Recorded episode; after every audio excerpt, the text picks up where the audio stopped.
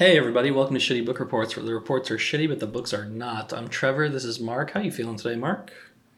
Feeling a l- little bit like a hypocrite, a little guilty, because it's been hard to get reading done with the quarantine. But uh, I know this is bizarre. I feel the same way, where it's like I'm not. I thought I was supposed to be burning through. You know, um, I said I feel like the busiest man in the apocalypse. So I guess our things kind of they collide. I feel busy. I feel like I'm not like, you know, the fantasy of the quarantine was like, yeah, I'm gonna be curled up next to a roaring fire, ripping through thousands of pages, and for some reason, surviving the end of society has not been as productive as all that.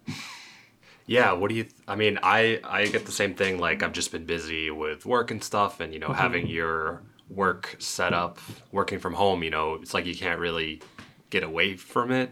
Yeah, Uh, a lot of people like are talking about how you know overtime, you know, should should overtime work from home should definitely be a thing because you just you can't. It's hard to leave that headspace, but also just like, I mean, I feel like some of my other free time has been funneled into you know other bizarre activities like gearing up to go to the grocery store and then when you get home from the grocery store washing all your groceries Yeah, it's a whole process now. You take everything out of the box, like Yep, I'm taking all the boxes boxes. out. Yeah, we're like doing everything. Um, yeah, so apparently, Not reading. yeah, apparently everything but reading. Everything but reading.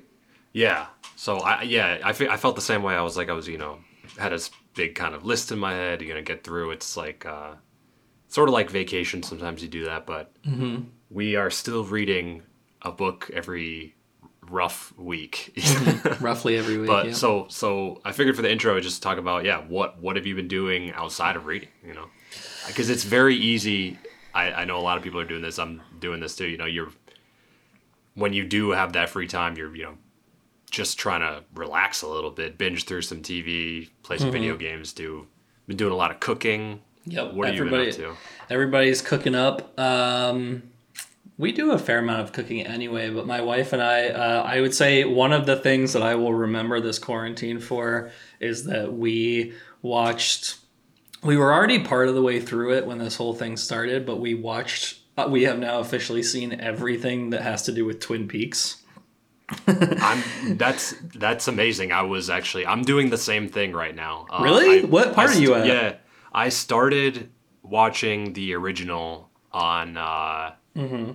On uh, Netflix because I wanted to. I I have the Blu-rays for the Return, like the series Oh, that nice, was. Mm-hmm. a few years ago, and I so I watched that a couple years ago when it came out or whatever. But I wanted to rewatch it, but I wanted to watch the original first. So Mm-hmm. Yeah. I'm like right on the end of season two. No, the beginning of season two. I It's the beginning of season two. Okay, yeah. Stick with it. Season two is really rough. Um, they definitely ordered, you know, dozens of episodes more than Lynch wanted to fulfill. So there's some Yeah. there's some weird stuff in there, but you know, we did everything chronological order. So first season, sec- we were already had seen first season, so we watched like a majority of second season, and then you have to watch the movie Fire Walk with Me. Yeah, I don't like the movie. The movie sucks, but Yeah, I'm telling you, I'm telling you for the return to refresh yourself with the movie. Okay, I'll have to do that then.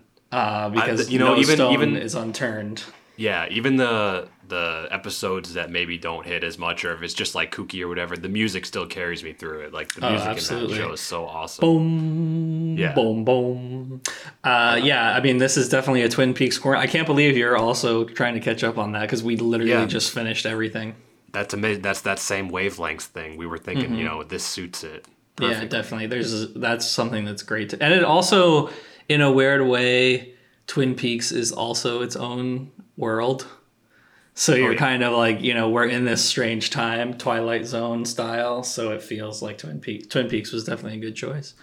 I saw something where uh, what's his name, Angelo Badalamenti, like the Yep, composer for that show. yep.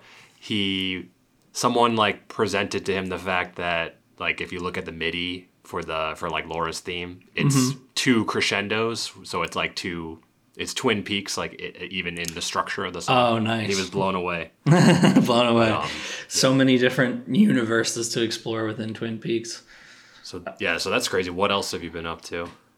Um, I've been doing some, a little bit of online gaming with friends, you know, just connecting through the microphone and then gaming and stuff like that. I'd also say that I've been saving money more effectively than I ever have before. um, with the quarantine, like no going out, no eating at restaurants, no temptation to do anything other than, you know, what is strictly necessary has been an extra it's kind of like one of those things where you're looking back and just saying like wow how much did i used to spend? Yeah. That's true. I mean you can still uh, you can still do some online shopping those, mm. those digital purchases and all Definitely. that stuff and a few of those have happened a few of those have yeah. slipped um, but by and large less money spent on entertainment um, yeah, I mean, I've been reading the news, but then ceremoniously trying to avoid the news because it's too fucked up. So I feel like the more on days that I engage with the news more than other days, I feel worse if I Definitely. am engaging too much. So, uh, yeah, trying to get those small town vibes, ignore the world. Yeah, yeah. Mm-hmm. You you watch you follow the whatever Johns Hopkins like COVID nineteen yeah. map, and then you Ugh. eat a whole a whole tube of Pringles. yeah, yeah, I can't. Yeah, the Johns Hopkins map is like that thing is gonna be, you know, it's bright red, dude. It yeah, fucking glows, burned into people's dreams. Have you ever Shout any? Out to Gene Wolfe though for those Pringles. Gene Wolfe, yeah. Have you had any? That's Something I actually did. Have you had any dreams yet involving this crazy virus? Like I'll have I'll have dreams where it's like, oh, I'm sick, and then everyone like wants to avoid me. Uh, no dreams like that. I am wondering, like, because I still don't know anyone that's gotten sick. Like, it's still mm-hmm. like you know, however yeah. many degrees of separation away. Like, I still don't know anyone in my circle or even mm-hmm. tangentially that's gotten sick yet. So I don't know. Nothing. But, nothing hasn't been affecting me that much as far as.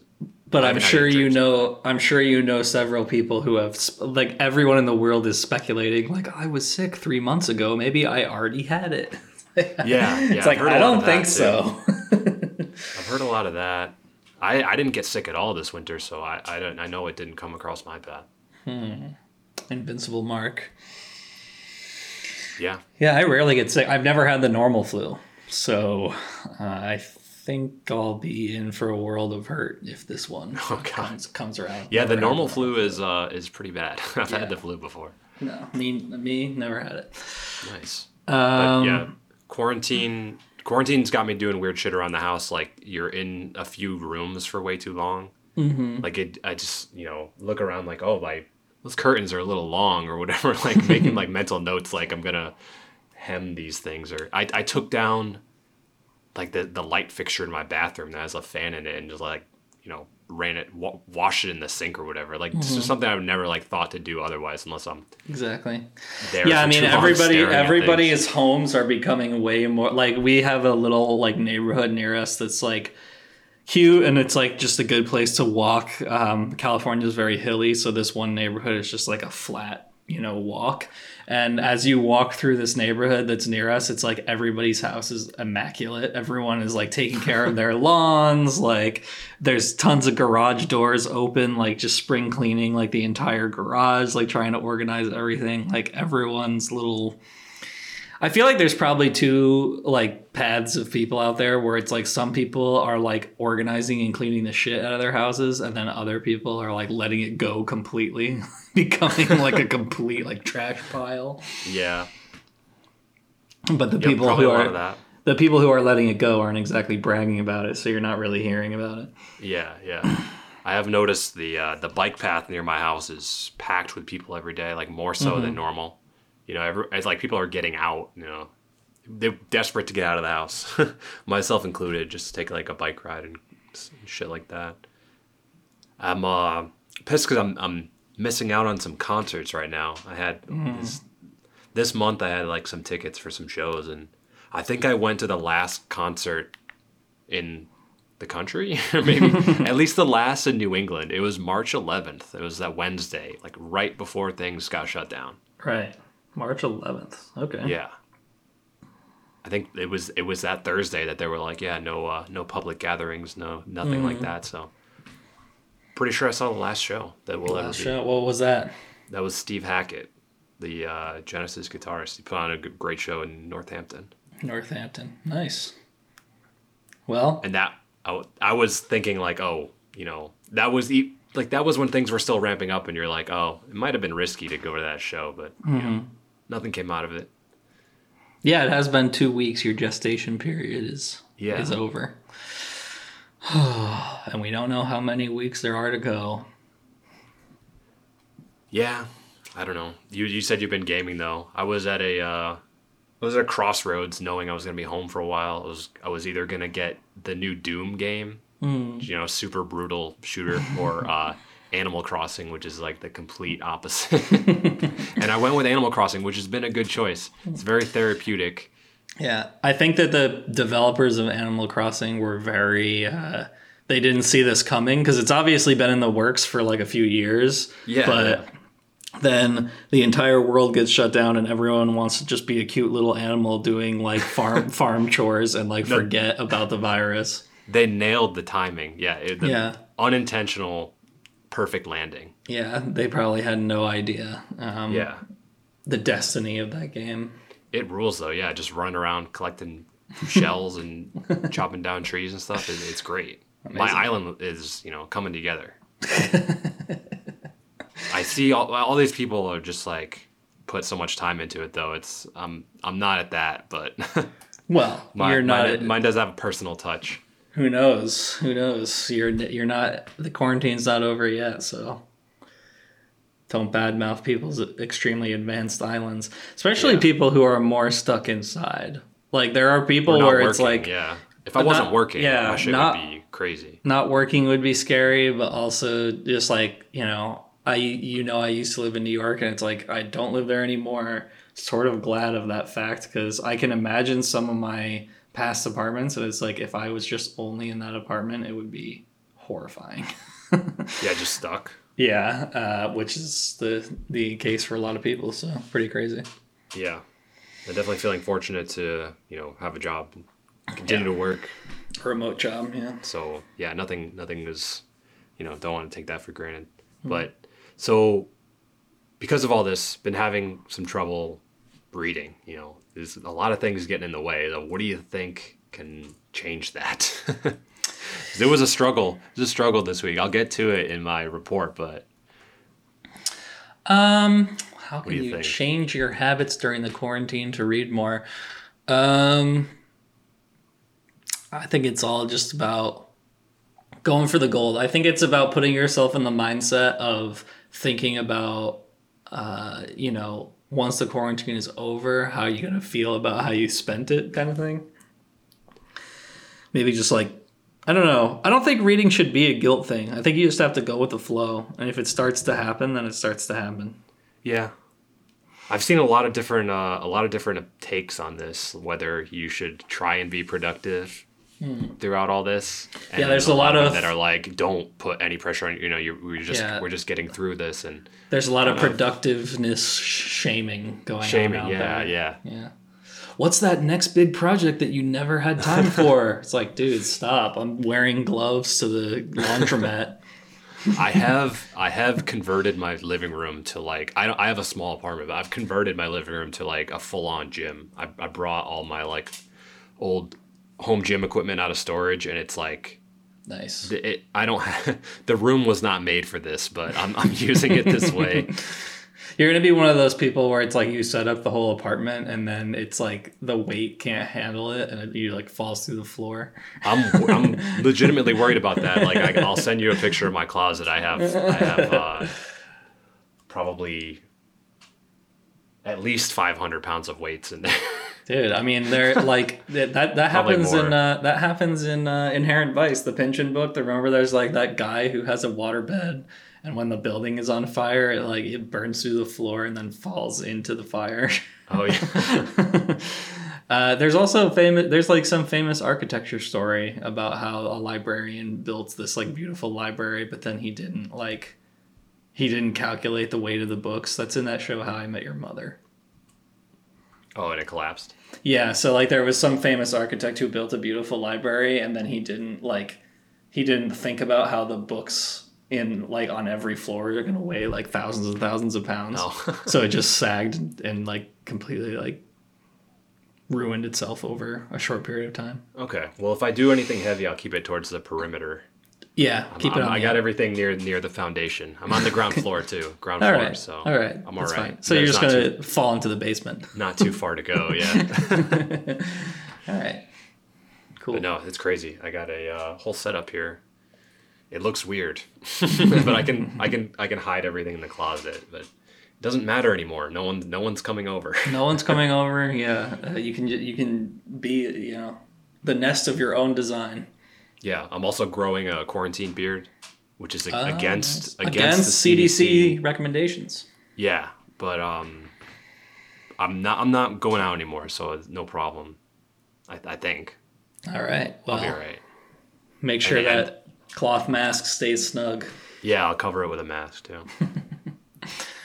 Cool.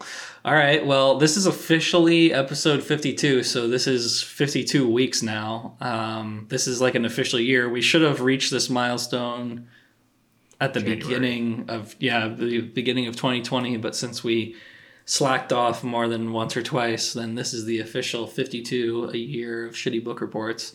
Um, No, gathered strength, not slacked off. Right, when we gathered strength um, from skipping episodes. Um, so yeah, I'm just gonna dive right into it. 52 uh, even number means I go first, and um, I got. I'm starting my report this week by just going all out on the idea that I'm gonna ask you a ton of questions before I ever even get to the title of the book. So are you ready? Yeah, I like that. Okay, so I, I call this Mark style because I think you originated this style of like starting with a question and then working backwards from there. For sure. Um, first, I'd like to have a little conversation just around like, I think that there's different like impressions that you get when you're going farther and farther back in time towards how you're going to start reading a book. Like, I would say, you know, on a scale like on a like kind of like a shifting scale if there's a book from 2019 or 2020 i would be less intimidated than one from like you know 1820 would you say the same? 19 yeah, I think it scales back. yeah.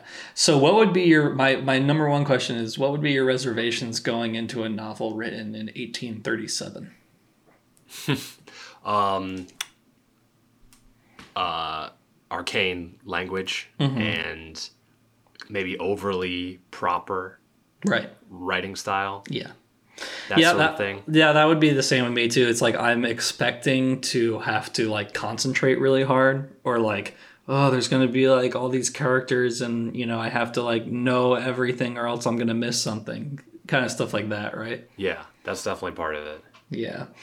Um okay, on to the next question. These will all come back into focus uh when I finally get to my report. But these will be kind of rapid fire. You can just say yes or no. Uh, have you ever felt like the big fish in a small pond? So kind of just like everyone around you, you you know, you're Sure. yeah, Yeah. you're more skilled or kind of more like or maybe people just don't even have the same interests as you so you're kind of like in a, in a realm of your own and did you ever feel like you got thrown into a bigger pond this is like a very common thing like when you go to college you're like wow there's like tons of good students Yeah, definitely. yeah That that uh, that always happens when you enter somewhere new. yeah entering somewhere new and like that humbling feeling you know of getting you know smacked back down into reality Yeah. um, have you ever thought you could make a work of genius if you just had more money or more time Uh, kind of wavered on that. more time. It's never been about money. I don't. It's never been about It's been money. more about time for sure. Okay. Uh, have you ever taken the long way home just to clear your head?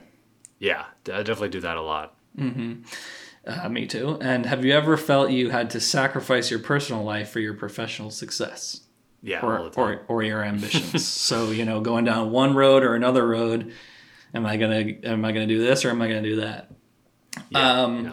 These are all pretty universal questions, wouldn't you say? Kind of like universal human questions wondering about life. Um, so basically, the novel that I'm covering today is kind of encompasses everything that we just talked about. Not only did I have like I didn't have that much time to read with all this crazy quarantine stuff going on, also addressing all those questions that I just brought up and also the reservations about reading something from 1837. Uh, it all goes back into what I spent my time this week reading Lost Illusions by Balzac, 1837. So, what do you know about Balzac? Really not That he has a funny name? all. Yeah, I know that. I, I just you see the reference a lot. I have not read anything by him. Right. So, me neither. He- he's kind of one of play plays or philosophy or No, it- he's he's it novels. He's Okay. novels. He's like he's our hero. You know, like novels, like hundred percent. He kind of like was um, somebody who was like a champion of the form. Um, That's a bold choice then. Yeah, yeah, because probably in his day there was probably a lot of different ways to make money, and that's actually something that goes along with the story of him. Um, but yeah, I didn't know much about Balzac either. He's kind of just that person. Hilarious name. First time you hear him in high school, you're like, "That's ridiculous." I'm probably not going to be reading him ever.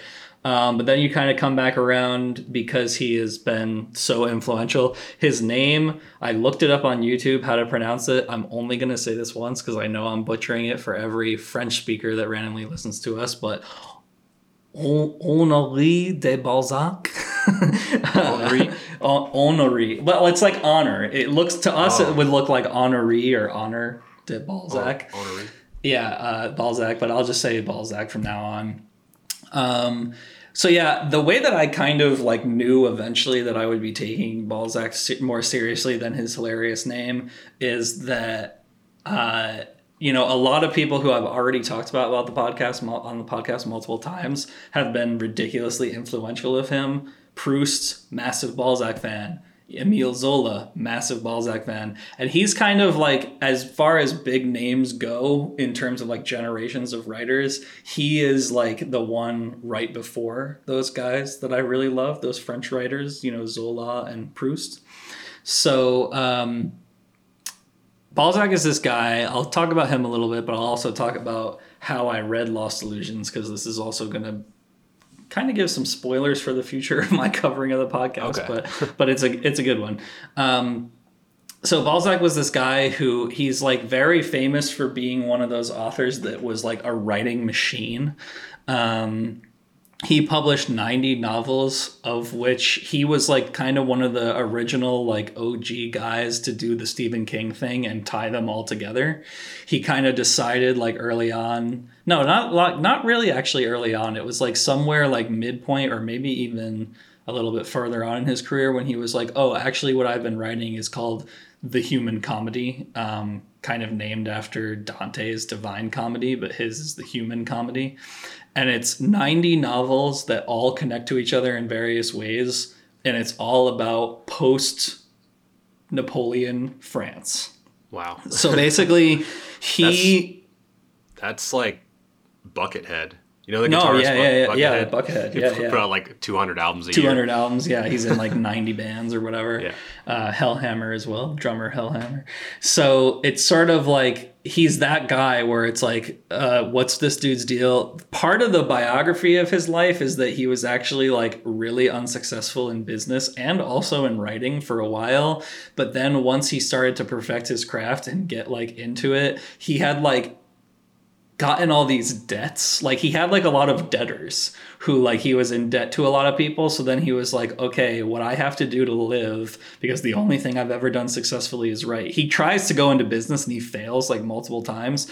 So the only thing that ever made him money during his lifetime was writing. So he was like, I'm gonna pound a ton of coffee and just be a writing fiend. Wait, I think I've heard about this guy as far as his coffee habits. Yes. Maybe I might be thinking of Voltaire. I think they might have had the same habits. Well, yeah, they had some similar habits, but yeah, Yeah. Balzac actually wrote an essay called "The Pleasures and Pains of Co- of Coffee." The pains. And no, yeah, because he actually talks in "The Pleasures and Pains of Coffee" that sometimes he would pound coffee so hard that he would get like the sweats, and like it was like a drug, like where he Yeah. was like he. But I read this whole essay online too that was pretty good about. Uh, it was from. Um, I don't know. I don't even know the name of this blog, the Airship Daily, and uh, basically they were saying like some people say that he drank 50 cups of coffee a day, but it's different from like he was drinking those little like French espressos, you know. Well, that's more caffeine. That I know, but yeah, but he was basically like, but in the the pleasures and pains of coffee, he talks about like, yeah, you can do like about this much before you start to lose your shit, and like, and like he would stay up all night like drinking coffee and writing these books. So that in itself is like that's kind of the quarantine fantasy, right? Where it's like he's he's got this mythic about him that like if you're a writer or an author or a reader, then you then you like worship his dedication. You know, like he wrote ninety novels while he locked himself in his room and went ham, you know, on on these crazy stories. Um, but he you ever know, live anything cool though? You Yeah. know, did you did you read Yeah. about, about his life? Did he a little bit. experience? Yeah, I mean, he's like one of those guys where it's like I don't, you don't really fully know what this means, but it's like in French society, he was accepted to this person's salon and like this person, you know, Oh. whatever, all these different like people. So he was kind of like a party guy and like a, like a socialite kind of guy, but also just yeah, addicted to making money so that he wouldn't die or whatever. Uh, he was a ladies' man too. People say that that he was like often like trying to like all these different affairs, all these different women, and eventually got he died the same year he got married, which is pretty hilarious.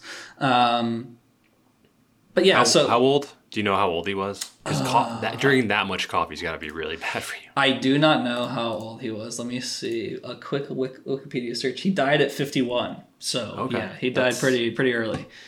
Um, For back then, though, that's not bad. It's not bad, but I've actually heard that those statistics about average age from back then are really skewed because of infant mortality. Like there Oh, was okay. still there was still such a thing sense. as getting old. You could like basically people who lived into their 20s would like be like maybe lived to old age. But anyway, um so let's get into Lost Illusions itself because the way that I arrived at this book was not only always wanting to get into Balzac because a lot of French writers really revere him, but an even more practical way that I got into this book is that my birthday this past January, my mom got me a Barnes and Noble gift card, and I haven't physically been to a Barnes and Noble in God knows how long. You know, like you know those big chain bookstores are kind of dwindling um, to the online shopping stuff. So obviously, I used this Barnes and Noble gift card online, and they had a deal going on where you could you know buy one of their Barnes and Noble classics and get the other one for half off. So I was like the most effective way, the most bookage that I can get with this Yeah. gift card is to do like the classics route. And I had always never known where to start with Balzac because it's too intimidating. You know what I mean? Like when I tell you like he was this epic dude who wrote 90 books that all connect together, you're like, I don't know where to start. If you start at the first one, is that really going to be worth it? At that point, he wasn't even thinking about connecting them all. So it's like, does that really like count? Um, so I go on to Barnes and Noble, and one of the most popular classics on sale. You know, you can filter by like how popular, you know, the most popular classics, and um, you know, once you get past like Alice in Wonderland, which everyone buys and stuff like that, it was Lost Illusions was the most popular Balzac for sale. So I was like, okay, this is it. This is destiny. I'm getting Lost Illusions. Now I have to disclose here that the reason why I said that there there might be some spoilers in how I'm going to cover things on the podcast is that I originally researched, and this goes back to our conversation about not getting as much reading done as you thought you would during the quarantine. I researched that originally the edition that I hold in my hand, that is the Barnes and Noble Lost Illusions, all bound in one book, was actually originally published as a trilogy. So that what I have done this week, and I commit to continue to do throughout the rest of the podcast, is that I read part one called The Two Poets, which is about 150 pages into a 600 page single bound book. But that's how it originally came out, and they were separated by like like two years when it first came out in Paris. It was like the first part came out, everyone was flipping out about it. Then the second part and the third part came out, and it was like a trilogy. So I thought I'll just read the first one. Okay. Um, so yeah, all those questions that I asked you, you know, it doesn't really count for anything if you're a coffee addicted freak writing books that suck. But the thing the thing that changes about Balzac is that he writes books that are ridiculously good. So the thing that is interesting, I think I don't yeah, saying ridiculously good maybe a little bit like I mean, I was addicted to enough to read this like pretty quickly, especially something from 1837. I would say that he definitely breaks those stereotypes. It's not intimidating to read him at all. You're very rarely confused, and especially these Barnes and Noble editions, I was actually really impressed with the level of noting in there that like could help me understand different things. But I wasn't really confused. There was like one party in the two poets this first part, this first chunk where there was like kind of too many people, but it didn't really matter how many people there were because it was like he described all these people in detail, but then they don't really like exactly come back again. So that part was probably the most intimidating.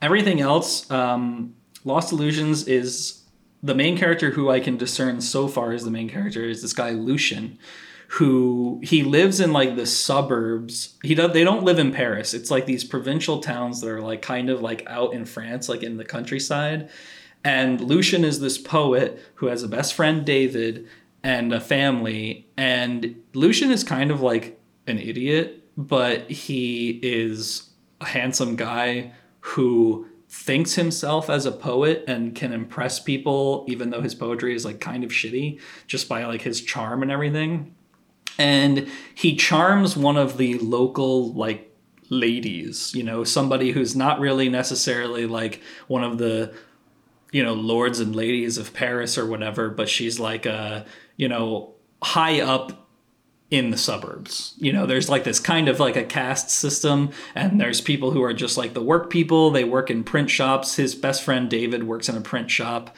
um, that he inherited from his father. But then Lucian starts going to these like salons where it's like, oh, these fancy people are starting to listen to his poetry. But really, he just starts to be like sort of, it's sort of like dramatic because this woman who is, you know, in high society, she brings Lucian into her salon to be like almost like controversial, like, haha, look at me, I can just pick anyone up from the street and, you know, make him into something. And then he gets thrust into this world of like drama and politics just because he's like a good looking moron.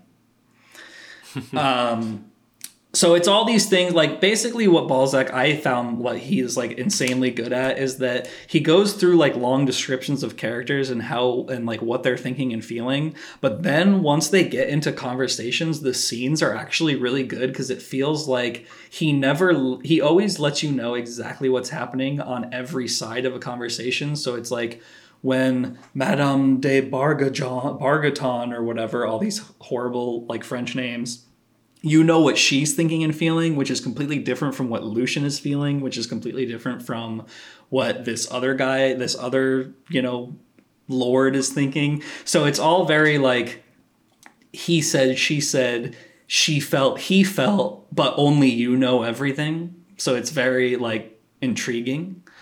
Um and yeah, I mean the the two poets the first part, I mean it's funny how it that became like its own standalone novel because I can definitely tell like at this point Balzac is just basically like he knows he's going to continue so he gets to the end of a book and they publish it in Paris in 1837 but it's like kind of like guaranteed that there's going to be you know a continuation so the book ends kind of like with Lucian basically being like oh my god I started going to all these salons and now I'm going to scab off my family and be a piece of shit and borrow a bunch of money so I can follow this rich lady to Paris who supposedly loves me and with all those questions that I just asked you about being like a small fish in a big pond, how do you think I, I like am predicting that it's not going to work out super well for him? Yeah. because the first part is kind of like everything is sort of working out, even though he doesn't have as much money as he wishes he had to complete his works of genius. Um, but, you know, I think he's going to get thrown into this giant, like, you know, the mass of intellectuals that is Paris and it's like not exactly going to go you know amazingly his way. Um, but the cool thing about balzac is like everything that i just asked you like have you ever taken the long way home? Have you ever done this? Have you ever done that? He usually is he's extremely talented at like whipping off these like little sayings. Like i had i underlined this and sent it to to a friend but this is um you know, David is ex- his best friend is explaining to uh, Lucian's sister, um, you know, that genius only comes with money or time. So he says the slow execution of works of genius requires either the possession of a considerable fortune or the sublime cynicism of a life of poverty. So he's always like whipping off little sayings like that where it's like, okay, you can definitely like put that, you know, in some sort of, you know, like on a t-shirt or like on like a poster or a postcard where it's like it's just the perfect way to say something um, he does that all the time. Like basically every few pages is just something. I'm just flipping through my book here. Um, you know, there's a long thing about personal sacrifice to gain success. That one's probably too long to read. Um, where's that one? Oh, also another thing that like made me like launch totally forward into this book is that like on the third page he references Francois Rabelais and Pantagruel Mm-hmm. He's like talking about how a guy like David's father was like a drunk or whatever, and he was like he indulged in the habits that that master of Pantagruel indulged in. And the note from Barnes and Noble was like Francois Rabelais was a massive drinker, and I was like, yeah, this guy is awesome. Um, here's one. Here's like a good like sentence that just snapped off on page twenty six. He's talking about how if you are an intellectual or you're kind of like more empathetic, then you see more the world. You you sometimes see the world more negatively. So, just a quick sentence: one of the trials to which great intellects are subjected is to be forced to know all things, evil as well as good, vice as well as virtue. Um, you know, just little sayings like that is like, oh, he's just like such a good writer with all these little like nuggets of knowledge. Um, Another thing that he says, what I thought was really cool philosophers have recorded that the habits of youth are wont to return with added strength in old age. So basically, like when you were, you know, drinking and partying when you were younger or had these bad habits, then you get older and it's like comes back like twice as hard. Um, another fraction of a sentence on page seven that I thought was really good was he's basically talking about how when you're no longer poor, you start to just like take advantage of everything. So, just in a few words, he says, avarice begins where poverty ends. So, it's like basically like right when you're done being like poor, you're definitely going to be like taking advantage of everything and just being like the worst. Mm-hmm. You know, so avarice begins where poverty ends, and just all these little like nuggets of things where it's like it's one of those things where you know what you said at the beginning. Oh, I don't know if I'm going to be able to relate. There's going to be all this flowery language or whatever, but really it's like all these universal truths that he was really good at recognizing, and none of them have to do with being published in 1837. Like, you know, just cool passages about stuff. One thing that I thought was really funny in the book in this first two poets part was that um, Lucian's best friend David is in love with his sister Eve. A lot of it is very archetypal, by the way. It's like there's like this young, handsome poet, and he falls in love with this lady who brings him to Paris. But his best friend is actually like a better poet than he is, but has less money and loves his and loves his sister. So like all these like weird, like funny little things, very archetypal. Dueling um, poets. Yeah, I guess you could, that could get on your nerves. But anyway, they're not really doing dueling poets. They're actually best friends, and Lucian takes advantage of David's generosity, which I'm sure will come back to bite him in the ass in the end. Um, but what are the what are the second and third books called? Can you glean anything from those? Oh yeah, like yeah. Um, my my downfall. no, no, there's there's not my downfall, but you can you can definitely get something from from the names of those parts. The first one's called the Two Poets. The second one is a great man from the provinces in Paris, which is probably a satirical like allusion to like oh Lucian is this great man from the provinces, but he's in Paris, so he's gonna get like destroyed. And then part three is an inventor's tribulations. So Oh. I don't know what part three is going to mean. Another thing that's woven into the hit, to this book, which is really kind of cool. Um, I found that I could understand. There's like a lot of like the history of printing and printmaking in this. He like kind of like got weirdly obsessed, I think, with that industry. So David's father, like he in, he inherits like a printing press from him, and there's all these like developments in the term in the time of like, you know, printing press. And what's a really funny scene was that when David and Eve, they're like, I love you, let's get married, blah, blah, blah. And then David launches into like a three page diatribe about the history of printing and printmaking. He's like, I love you so much, but I'll tell you about our future and how I know that Chinese paper was made from bamboo. And he like talks for like three pages about paper. And you're like, what the fuck? Like Balzac was like obsessed with like the printing industry, trying to inject it into this, into this novel. Um, but I think it's awesome. The two poets was really good. I'm already a little bit into a man of the pro, a great man of the provinces in Paris, and I'm gonna report this like how it came out in 1837. So get ready for the two other chunks. We'll see how dedicated I am to reading because if I'm dedicated enough to do it in the next episode, then I will. But this Oh, sec, okay. but this second part is the longest one. I think I have like 300 pages to read or something. So we'll see. Another really cool thing, I'm, I'm going to wrap up here with my one star review, but another really cool thing is that this Barnes and Noble edition is way cooler. Like, there's so much research in it that I don't know why, but I did was wasn't expecting that much out of a Barnes and Noble edition, and it has really cool stuff. Like in the back, there are direct quotes from Zola, Proust, and Victor Hugo specifically about how Lost Illusions are awesome and things that they wrote to their friends or reviews and everything like that. Of all these famous authors being like Balzac is the man. Um, so they did some of my research for me, which hopefully I can read those, you know, once I get to the end because they seem a little bit spoilery sometimes. So I don't want to read too much into them. Okay. Um, but I'll just launch one to my one star review. I've been talking too much about Balzac, but obviously I'm I'm an enthusiast of his. He's he's really cool. Um, I'll say my one star review. I did a bit of calculation. There was only 135 one star reviews out of 8,227, which is 1.6 percent of people giving it a one star review. So obviously it's pretty pretty relatable. good. pretty relatable. But Martin from Goodreads says the only thing I lost were the illusions that this would be a good book. Balzac is so praised, so fawned over, so butt lickingly lionized that you take the quality of his work as a fait accompli. Were that it were so. From the first few sentences, I could tell this would be a hard slog, and I fell into that glassed over literary coma one falls into when one must read a massive work against one's own conscious warnings because you're committed to a project.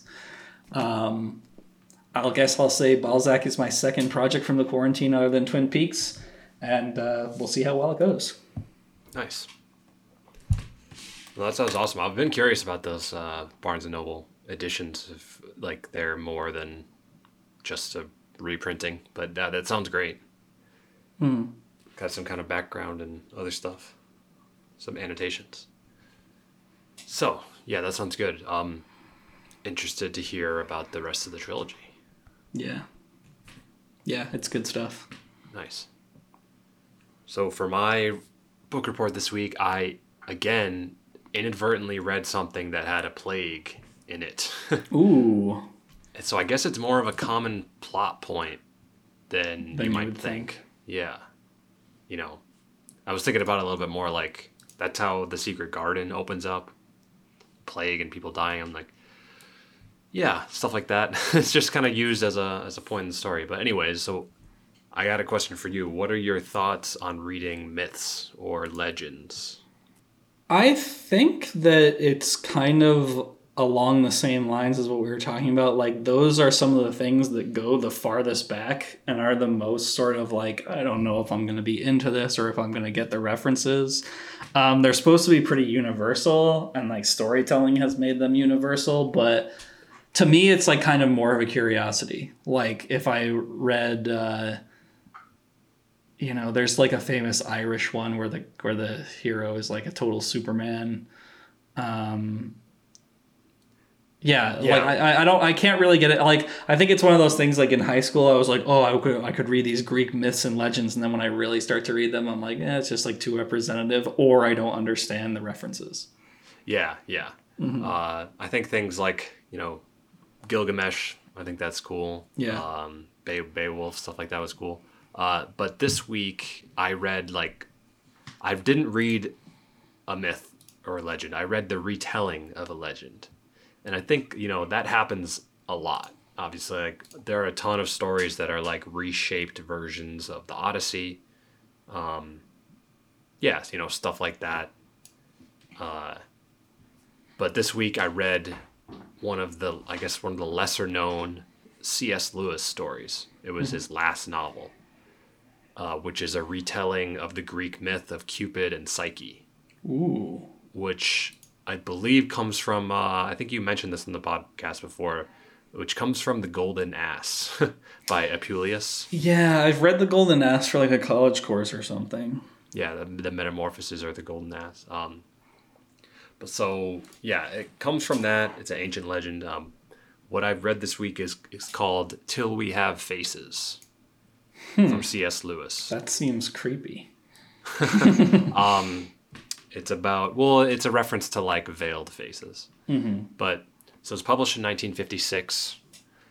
Uh, honestly, I I do sort of come and go. I I sort of like reading some myths, some legends, some stuff like that. Like I said, but I wasn't super into this one, and I think that's maybe what caused me so much trouble as far as getting the reading done this week in quarantine. like, but um originally I bought this because I was intrigued by the cover. It's got a uh, just kind of it looks cool. I don't know. I like the the font. I I probably bought this like ten years ago or something.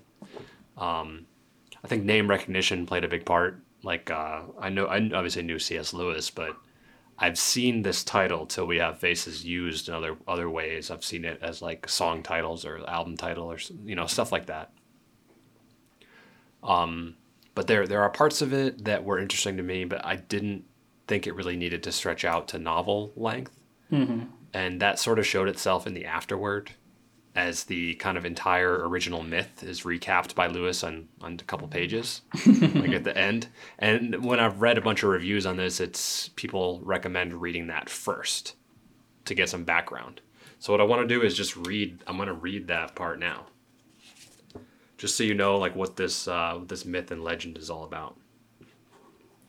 And it's called a note at the end of the book from uh, from C.S. Lewis. By the way, he wrote a short story collection called The Dark Tower. Did you know that? Whoa, no, I did not know that. I wonder what I wonder what that's about. The story of Cupid and Psyche first occurs in one of the few surviving Latin novels, The Metamorphoses, sometimes called The Golden Ass, of Lucius Apuleius Platonicus, who was born about 125 AD. The relevant parts are as follows. A king and queen had three daughters, of whom the youngest was so beautiful that men worshipped her as a goddess and neglected the worship of Venus for her sake. One result was that Psyche, as the youngest was called, had no suitors. Men reverenced her supposed deity too much to aspire to her hand. When her father consulted the oracle of Apollo about her marriage, he received the answer Hope for no human son in law. You must expose Psyche on a mountain to be the prey of a dragon. This he obediently did. But Venus, jealous of Psyche's beauty, had already devised a different punishment for her.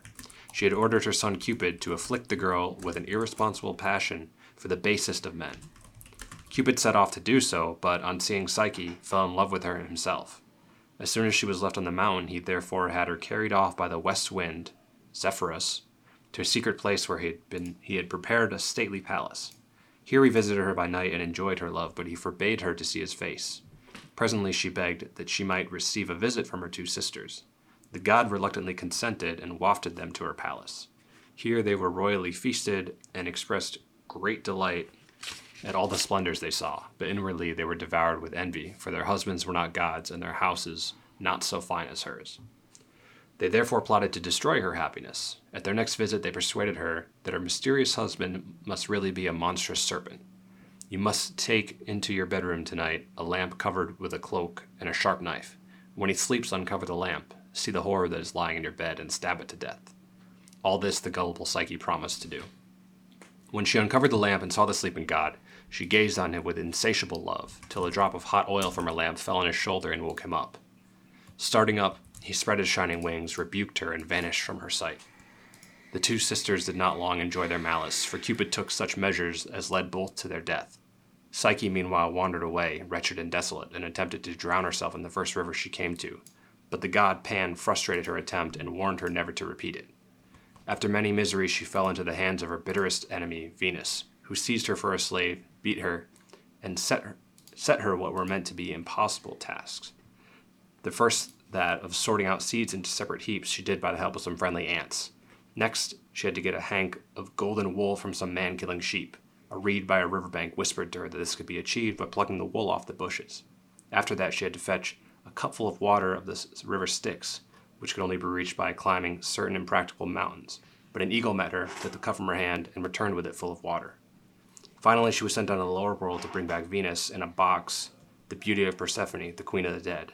A mysterious voice told her now how she could reach Persephone and yet return to our world. On the way, she would be asked for help by various people who seemed to deserve her pity, but she must refuse them all. And when Persephone gave her the box, she must go on no account open the lid to look inside. Psyche hmm. obeyed all this and returned to the upper world with the box, but then at last curiosity overcame her and she looked into it. She immediately lost consciousness again. I'm not going to read the rest of it, but that in itself was so much more interesting to me than than the book that I read. Right. And you know, it's it's very kind of glosses over these little trials and then figuring out ways around them and stuff. But this retelling of the story was kind of more it was from the point of view of the older sister who's like not really connected to what I just read. Mm-hmm. It's the point of view of Orwell or Orual, O R U A L. Not Right. sure exactly how to pronounce it, but it makes it does make it better than a straight retelling, I guess, as far as in a creative sense. You know, it takes the original story and adds like a layer underneath. Um, but for the first 100 pages of, the, of this book, I was seeing like really strong, a really strong connection to uh, Antigone, if you remember that. kind of, but I don't really remember it. so like this in in this story like Oriwal like her sister is about to be sacrificed and she you know she assumes that she has been sacrificed and up on top of the mountain and she like wants to break curfew or obe- disobey the king's rules to kind of go give her sister like a proper burial and that's kind of like that's what happened in Antigone like Right. Yeah. sort of and then but i was feeling that as i was reading this book and then at one point the narrator like basically says i'm gonna go do an antigone. Like basically just literally just says something like that. She's like i'm gonna be going gonna, gonna do like my an, antigonal task or whatever. Um but you know there's some good interactions in this book between like the main character and other people in the kingdom like one of the soldiers and one of the king's like closest advisors. Um, from what I've read, though, Lewis kind of thought that this was his best and most mature work. Um, I can't Really? really? remember what the Narnia series was like. I don't remember reading it. I, I know that I did read it when I was younger, but I don't remember like what the level of writing was. Uh, but this book was definitely well written. Do, do you remember? Did you ever read that? I did a little bit, but I always think that it's really hard to trust like an author that's like, this is my best work, because yeah, I feel like you often disagree with it. Yeah. And I don't know. It's hard when he says like this is my best this was my best work, but it's also the last thing I did. Like Well, yeah, that's. Every- I think that also happens. Like, I think there. I, the thing I'm thinking about is like Faulkner. I, like one of the last things he wrote was this book, like Fable, and he's like, "This is my ultimate achievement," and it's like, mm, it's not really. every band ever when they're Yeah. interviewed, they're like, you know, this next album, I think it's like I think it's our best album. Well, it's also that's also like a thing about like sales and stuff. No Yeah, one, yeah, no one have to wants to, hear. Yeah, no one wants to hear like, well, my other book was way better, but you already own that. no, Metallica said that Saint Anger was their best album. At the time. Yeah. Um. But so so this book was definitely well written. It just didn't have that huge of an impact on me, you know. I read a lot of reviews, people loved it, you know. Um I'd say this one it doesn't have as strong of like a Christian undertone as the Narnia series does, I guess. Mm-hmm. But the biggest theme of the book, the biggest theme of this book to me was like the power of the gods, you know. Everything with that everything with like a mythical story, everything's run through the gods and like the fix for the plague is to sacrifice to the gods, you know. Mm-hmm. And the main character here, like Oriwal, she's a at first an unbeliever, and then she kind of witnesses her sister becoming a believer, and then she's confused and bewildered because she can no longer connect, and it turns into jealousy and anger and um, desperation, and kind of leads her to her by the end she's you know constantly pleading with the gods, and now she's suddenly like at their will. But um, I guess I I didn't. I, I didn't do a great job of summarizing the story here, but it, it's it's it's a myth, you know. Um, I guess it just wasn't the type of book for me at this time. Mm-hmm. I think I like prefer leaning into like full fantasy instead of myth, Right. and I'm trying to been trying to like decipher really what the distinction is there, because like is myth, you know, I don't know if myth is like something that is assumed to have been true or it's just one way of like getting kind of a uh, moral or other type of lesson across. I don't know. What do you what do you think that is like? Just because fantasy can have like values in it too, but it, there's a difference between like. I mean, myth myth is more historical, of course, but yeah, they I do don't have a lot of similarities. I think someone just kind of slaps that myth thing down when they want it to be classier. Yeah, You know, like he had already written Narnia and it turned into a thing that was like fantasy and like fun and whatever. And then he was like, I want to be serious. could It's be. a, it's based on myth. I think he was trying to impress uh, Tolkien, his, one of his friends. Well, yeah, I mean, I think also, yeah, I mean, whenever I hear the word myth, I just hear the beginning of the first Lord of the Rings movie when she's like, legend, like history became legend, legend became myth. It's like, I don't know. I, I think basically when you say myth, you're just saying, like, making a historical reference to like farther back than legend. Yeah, you know, I've I've seen people um, online say that like, you know, however many thousands of years from now, people are gonna think that like, people are gonna talk about or see like the Marvel movies as like the modern myths, like. well, yeah, I mean, that's like the. crazy, but I I maybe that's could actually happen. Like, It could maybe. I mean, that like I don't know. uh, That that that really goes to how far you think that maybe before that happens, they'll think that the comic books were like, you know. But a mythic a mythic character, I think, is so universal that it's something more like. Don't think of you know Christopher Nolan's Batman as what's going to become like the representative of Batman. Think about like there's just this person called Batman that pretty much everyone knows who that is. Like a lot of people know who that is. And I think that that's how myths operate too, where it's like there was this like creature that, you know, so many people knew about. So I don't really think it's one specific thing. I think it's something that becomes, you know, like Spider Man. Okay. Yeah, that's kind that's kind of true.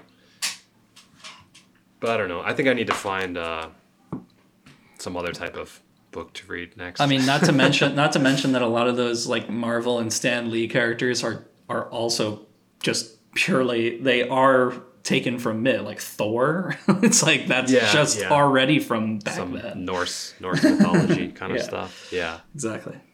but that'll maybe replace that in the future. We'll see. We won't be around, but somebody will. Only time will tell. But um, the best part of my report here is going to be my one star review. Nice. Um, and so I'll read the review first, uh, and then tell you the name. The review is this book is like school toilet paper. It is shallow and full of crap. Easily the worst book I've ever read, and teachers are dumb if they try to make their students read this. I cannot emphasize enough how awful this book is. Even my teachers hate this book. Was not worth the $18 at the store from user C.S. Lewis. oh god. User C.S. Lewis. That's great. Probably So- made it just to do that. Yes, definitely. Amazing. There you go. And this was this review was from two weeks ago. Oh, two weeks ago. Wow, fresh. Yeah, I know. Fresh, fresh take right there from C.S. Lewis, the man himself. Nice. Cool. Yeah. So yeah, thanks for listening, everybody. This has been another episode of Shitty Book Reports. You can find us every week, some day of the week. We're Yeah. not going to commit to a certain day. We're no longer committing to Sunday because we've been too delinquent. Nah, Sundays are played out. Yeah. Uh, but on Spotify, SoundCloud, S- sun, the days don't really matter anymore, though, in this yeah, that's true. Uh, Spotify, Clou- SoundCloud, Stitcher, iTunes, Instagram, and Twitter at SBR the Podcast. You can email us at SBRthepodcast at gmail.com. Send us your comments, your suggestions, your quarantine reading list, uh, whatever you're feeling, your short stories. All right, see you next time.